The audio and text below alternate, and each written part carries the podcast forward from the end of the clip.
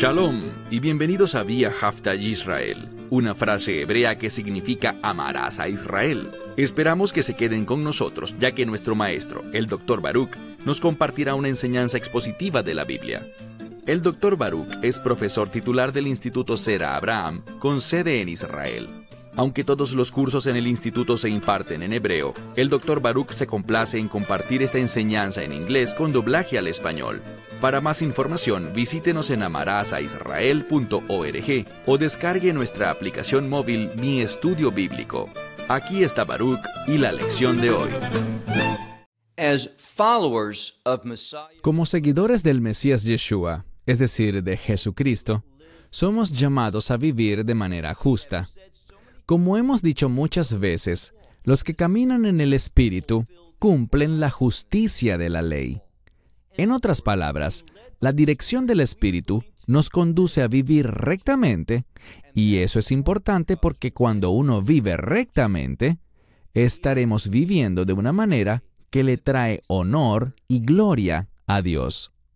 Y para eso es exactamente para lo que hemos sido creados y para lo que Dios nos redimió, de manera que podamos traerle gloria a Él por medio de una conducta íntegra. Atención, no somos salvos por nuestra justicia. De hecho, cuando no hemos sido salvos, somos totalmente impíos.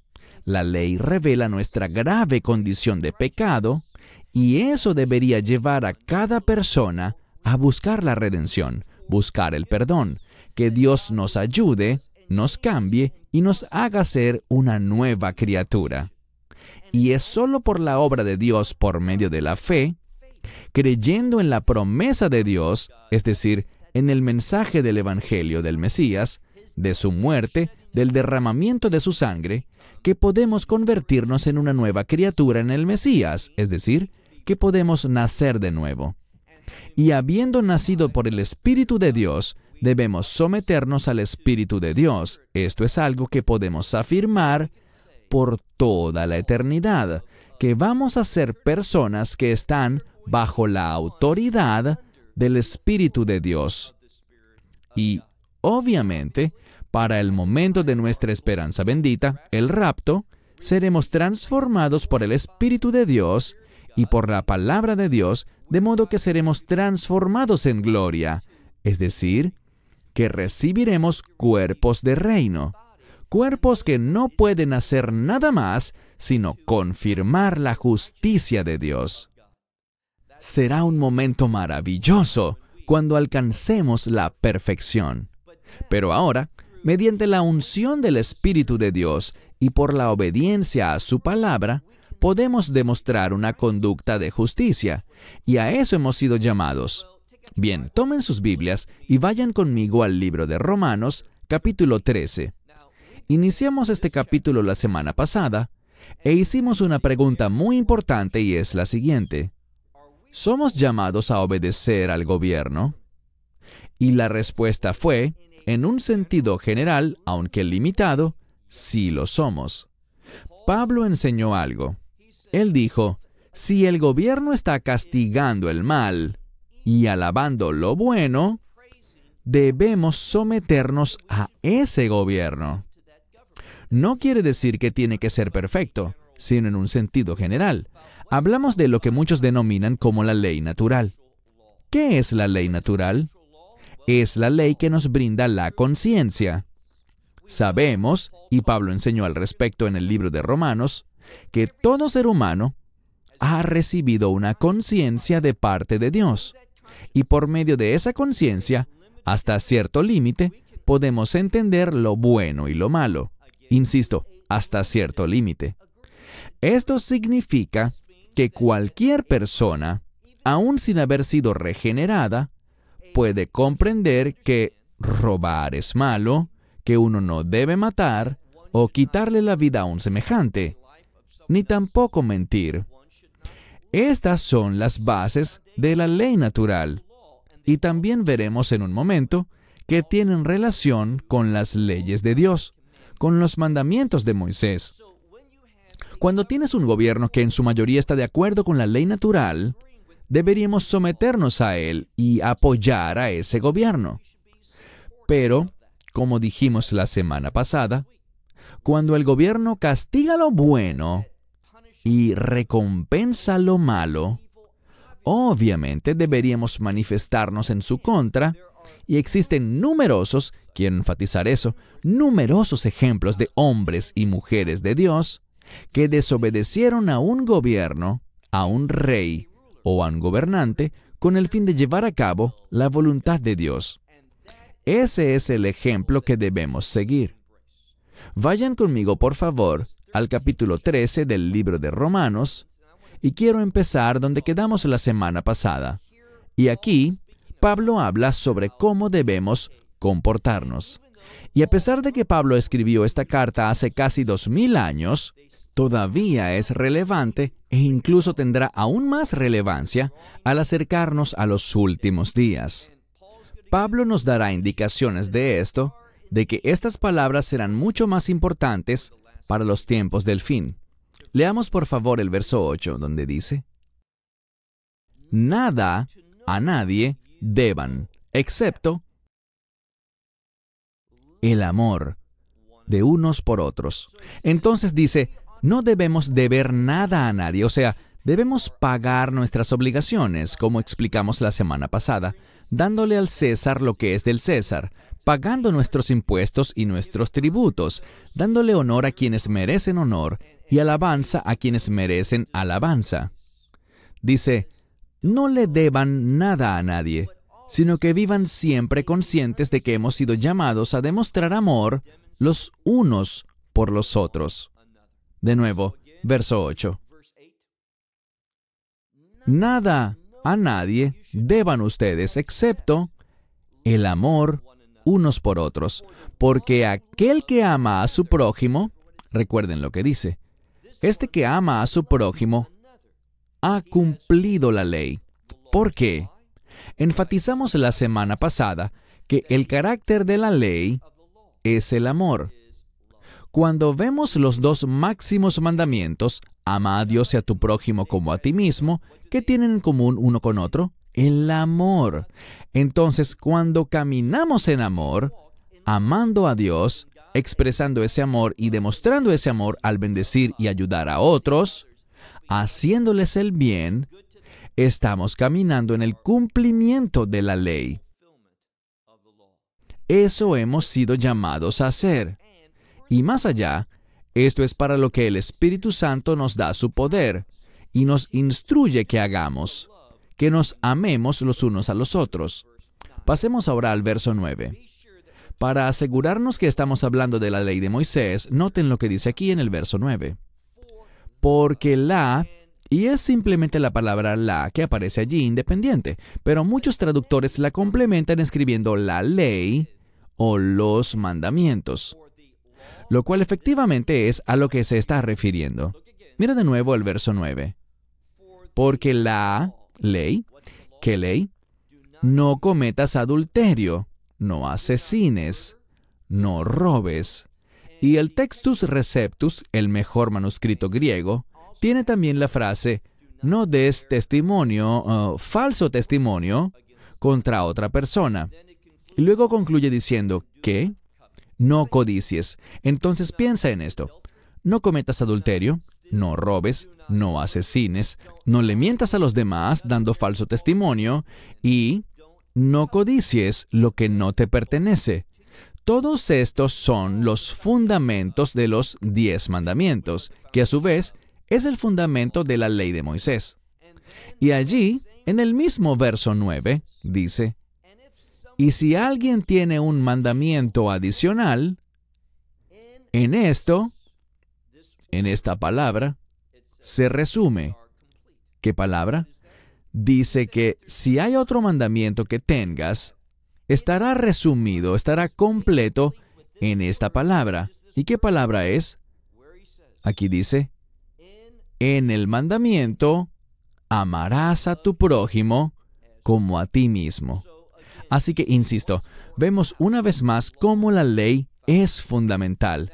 Si piensas que yo he traído el tema de los últimos días de manera aleatoria, para forzarlo dentro de este pasaje sin un verdadero sustento, eso no es verdad.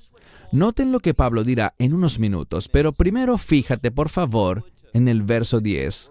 Allí dice, el amor al prójimo, es decir, quien ama a su prójimo, no le causa mal. Por tanto, el amor, y quiere decir el amor, el amor que Dios nos ha dado, esa capacidad de amar, el amor es el cumplimiento de la ley. Si alguna vez dudaste de lo que hemos dicho antes, que el espíritu de la ley es el amor, lo tenemos bien explícito aquí. A lo que se refiere, una vez más, es a esos dos mandamientos. Ama a Dios con todo tu corazón, con toda tu alma y con tu misma esencia, y ama a tu prójimo como a ti mismo. Lo que ha venido mencionando reiteradamente es ámense unos a otros y amen a su prójimo. Pasemos al verso 11. En el verso 11, vemos algo que nos dice que Pablo está escribiendo esto específicamente para los últimos días. Leamos el verso 11. Y esto, e insisto, resulta muy útil tener un trasfondo hebreo, porque en el idioma hebreo, cuando se usa la frase Veisot, significa y esto, pero esa construcción nos habla de una manera principal. ¿Y a qué manera principal nos referimos? A una transición desde este mundo hasta el establecimiento del reino de Dios. Y por esto es que dice, mire de nuevo el verso 11. Y esto, esto es lo importante, que tengamos discernimiento y nosotros, miren lo que dice, conociendo el tiempo. Podríamos traducirlo de esta manera, conociendo la temporada, la temporada profética a la que nos acercamos. Conocer el tiempo que vivimos hace que pensemos diferente y que nos comportemos de manera diferente, afirmando nuestra lealtad a nuestro Señor y Salvador, a Dios, y no al hombre o a algún líder del gobierno. Sabemos que en los últimos días habrá un gobernante, y me refiero al anticristo, quien gobernará sobre el mundo entero. Y el anticristo es llamado, no por casualidad, sino que lo leemos, por ejemplo, en segunda a los tesalonicenses capítulo 2, donde Pablo dice que el anticristo es el hombre de pecado o el hombre sin ley. ¿Cuál es la principal característica de la ley? Es el amor y la ley establece la justicia. Recuerden el verso que cité anteriormente. Aquellos que caminan, no en la carne, sino en el Espíritu, cumplen la justicia de la ley. Hay una relación estrecha, una muy fuerte conexión entre la ley y la justicia, y somos llamados a vivir en justicia en este mundo. ¿Por qué? porque es cuando vivimos en justicia que estamos honrando y glorificando a Dios, lo cual es nuestro principal llamado como seres humanos. Una vez más, verso 11.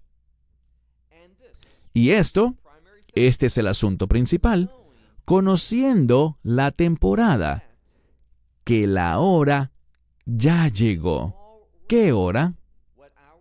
Que del sueño que seamos levantados. Entonces, el tiempo para dormir se terminó. Pablo dice algo más y nos da dos opciones. ¿Cuáles dos opciones? O vas a estar durmiendo o vas a estar vigilando. Y esto es lo que hemos sido llamados a hacer. Vigilar. ¿Qué significa? Vigilar proféticamente en busca de las señales de las temporadas, que nos acercamos a los últimos días, para que estemos listos y seamos hallados fieles, demostrando la justicia de Dios. Eso hemos sido llamados a hacer. Y dice aquí que la hora ha llegado ya para que de dormir seamos despertados, porque ahora, cerca se encuentra nuestra salvación. Cuando se menciona aquí la salvación, existen dos maneras como la podemos entender. Usualmente dentro del cristianismo, hablamos sobre la salvación como el perdón de los pecados, ser justificados por la fe, ser reconciliados con Dios. y tener esa esperanza firme de ser miembros del reino de Dios, que cuando muramos, dejaremos este cuerpo y nuestras almas partirán para estar con el Mesías. Y esa efectivamente es la salvación. Pero muchas veces los autores del Nuevo Testamento hablaban sobre salvación, no en ese sentido nada más, sino se referían a salvación en términos de victoria, de liberación. Les he dicho antes que en la medida que los últimos días se acercan, como está sucediendo, habrá una mayor hostilidad en este mundo de parte de los gobiernos y de los ciudadanos en contra de la verdad de Dios, en contra del camino de Dios, y eso conducirá a que seamos severamente perseguidos. Debemos estar preparados. Por esto es que Pablo dice que en la medida que nos acercamos a los últimos días, en ese tiempo de persecución, sepamos también que nuestra victoria, nuestra salvación, también se acerca. Y dice además que está más cerca de que cuando creímos. Fíjense, yo llegué a la fe cuando tenía 18 años de edad, hace unos 40 años, y ahora me encuentro más cerca del establecimiento del reino que cuando yo tenía esa edad y creí por primera vez. De eso nos habla aquí. Prepárense para el reino. Y avanza para decir en el verso 12, la noche ha sido cortada, pero el día se acerca. Y por esta transición de la noche al día, ¿y qué es lo importante del día? Lo veremos en un momento. ¿Qué se relaciona con el día? La luz. ¿Y cuál es su importancia? Bien, cuando miras, por ejemplo, la profecía de Zacarías, notarás que en el capítulo 14, cuando habla del reino de Dios, ¿cuál es su énfasis? La luz. Él dice, obviamente durante el día hay luz, pero dice que al anochecer, cuando esperaríamos que llegase la oscuridad, también habrá luz. Entonces la luz es sinónimo del reino de Dios. Pablo lo sabe y esto será lo que nos enfatizará aquí. El día se acerca y a la luz de la venida del reino de Dios, de su pronto establecimiento, ¿qué dice? Mira a mitad del verso 12, donde dice, Dejemos de un lado, pues, las obras de las tinieblas. No hagamos las obras de las tinieblas, sino que en cambio, dice, vistámonos nosotros con... Y muchas Biblias dirán, la armadura, pero si estudias bien el término, es una palabra para armas y está en plural. Aquí dice, vistámonos nosotros con las armas. ¿De qué? De la luz, es decir, son armas del reino. ¿Y cuál es el arma del reino? Vivir en justicia, no sometiéndonos al espíritu del anticristo, ese espíritu sin ley, de impiedad, sino viviendo íntegramente. ¿Por qué? Es la justicia la que manifiesta la gloria de Dios. Y hay una conexión estrecha entre la justicia y la luz. También entre la gloria y la luz. Así que, una vez más, dejemos de lado las obras de las tinieblas y vistámonos con las armas de la luz. Verso 13. Como cuando es de día, ¿Qué debemos hacer? Caminemos adecuadamente. Este término adecuadamente es uno muy importante. Adecuado significa de acuerdo con la verdad de Dios, relacionado con el propósito de Dios. Pablo siempre escribía desde un punto de vista hebraico. Y si me preguntaras cómo se dice ese término en hebreo, este término para adecuado, para algo apropiado, te respondería que se trata de la palabra hebrea, aunque aquí estamos leyendo en griego, pero Pablo escribe con mentalidad hebrea. Por tanto, sería la palabra jalejá. Jalejá significa algo que es adecuado. Y hay un juego de palabras en hebreo porque el término que significa adecuado también se relaciona con la ley. a cómo implementamos los mandamientos de Dios, a eso se le llama adecuado. ¿Por qué? Porque manifiesta la justicia. Y cuando se manifiesta la justicia, se despliega la gloria de Dios. Y a eso hemos sido llamados. Una vez más leemos, vistámonos con las armas de la luz y, como en el día, adecuadamente caminemos y no en acciones impropias. Noten que aquí él da algunos indicadores de acciones impropias. Primero utiliza una palabra que significa algo que carece.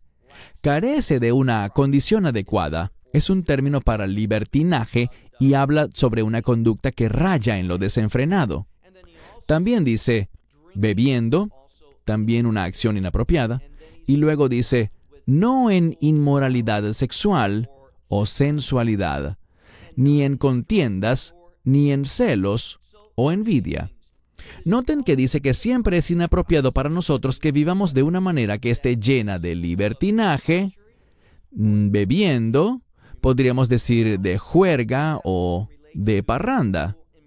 Tampoco en inmoralidad sexual, ni en actitudes basadas en la sensualidad, ni en contiendas, ni en celos o envidia sino que hemos sido llamados a lo que indica el último verso, el 14. Así es como un creyente debe vivir hoy, pero especialmente en los últimos días. Y cuando digo hoy es porque claro que debemos vivir de esta manera ahora mismo, pero los últimos días serán nuestra última oportunidad para demostrar que le pertenecemos a Dios, que testifiquemos a otros y tengamos un testimonio agradable para Dios de modo que podamos oír esas palabras. Bien hecho, siervo bueno y fiel. Verso 14.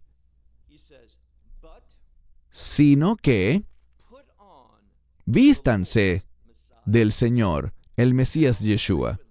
Frecuentemente, cuando vemos los versos en los que aparece el término Mesías, me refiero a Yeshua Hamashiach, Jesucristo, Siempre que vemos una referencia a Él, debemos prestar atención a cómo lo menciona el texto.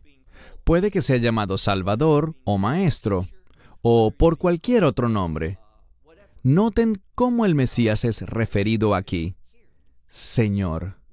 ¿Por qué? Porque en la medida en la que nos acercamos a los últimos días, debemos, y esto es muy enfático, debe ser enfatizado en nuestra mente, los últimos días llegarán, esas dificultades, para que podamos dar un testimonio que le demuestre a los demás que Él es nuestro Señor.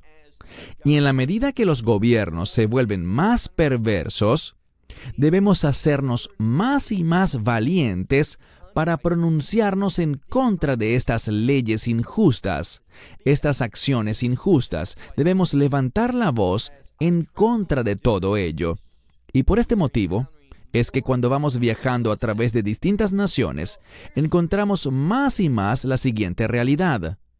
Algunos países dicen que permiten la libertad religiosa, pero esta es limitada. Eres libre siempre y cuando no digas nada que vaya en contra del gobierno actual, del partido que tiene el poder. Pero jamás debemos estar de acuerdo con eso, porque somos llamados a proclamar la verdad. Entonces, al visitar estos lugares, animamos a la gente a vivir de manera justa. Pero en ocasiones, y notamos que esto se hace más y más frecuente a medida que nos acercamos a los últimos días, se producirán más fricciones entre el gobierno y las personas de fe. Eso es lo que Pablo nos está diciendo, y por esto nos deja esta instrucción. De nuevo, verso 14.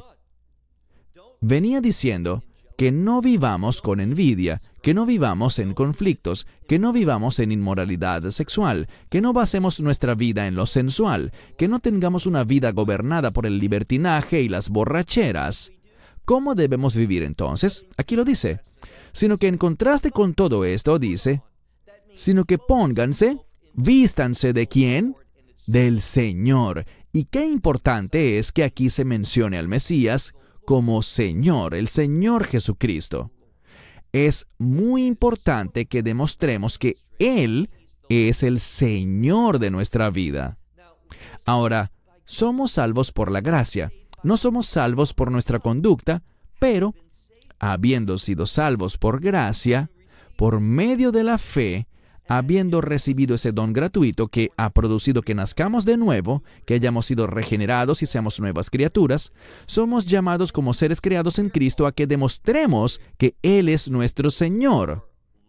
Y dice, y de la carne, y luego la mayoría de las Biblias dice, no proveáis. Y esto está bien, pero es un término aún más fuerte que no proveáis. Es una palabra aquí que empieza por pro, que significa de antemano, y el siguiente término es noia, que significa pensamiento o mente. Así que básicamente significa no piensen, no enfoquen su mente en lo absoluto en su carne, es decir, en sus necesidades físicas. ¿Por qué? Si ustedes toman decisiones basadas en su carne, es decir, en su bienestar físico, si toman decisiones de esa forma, se van a perder la verdad de una vida justa. Se van a sujetar al Señor equivocado. Van a vivir de un modo que agrada al anticristo en vez de al Cristo verdadero. Y por esto es que dice, sino en cambio, vístanse del Señor, el Mesías Yeshua. Y muchas Biblias dirán la provisión, pero es el enfoque. No enfoquen sus pensamientos en la carne para sus deseos, es decir, para los deseos de la carne. No inviertan sus pensamientos en eso. ¿Por qué? Porque cuando la carne se debilita, adivinen qué, el espíritu toma el control. Por esto ayunamos y puedo prometerte algo. Al acercarnos a los últimos días, los que caminen fielmente, ¿qué les pasará? Se quedarán sin techo, se quedarán sin alimento, sufrirán frío, no tendrán provisión y todo eso está bien. No necesitamos provisión para este cuerpo. ¿Por qué?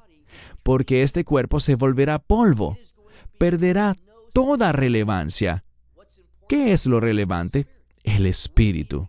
Necesitamos enfocar nuestros pensamientos en el espíritu, caminando en él, sometiéndonos a él, obedeciéndole a él y recibiendo de él el poder, para que podamos pensar de acuerdo a la verdad, pues el Espíritu Santo, como enseñó Yeshua, es el Espíritu de verdad.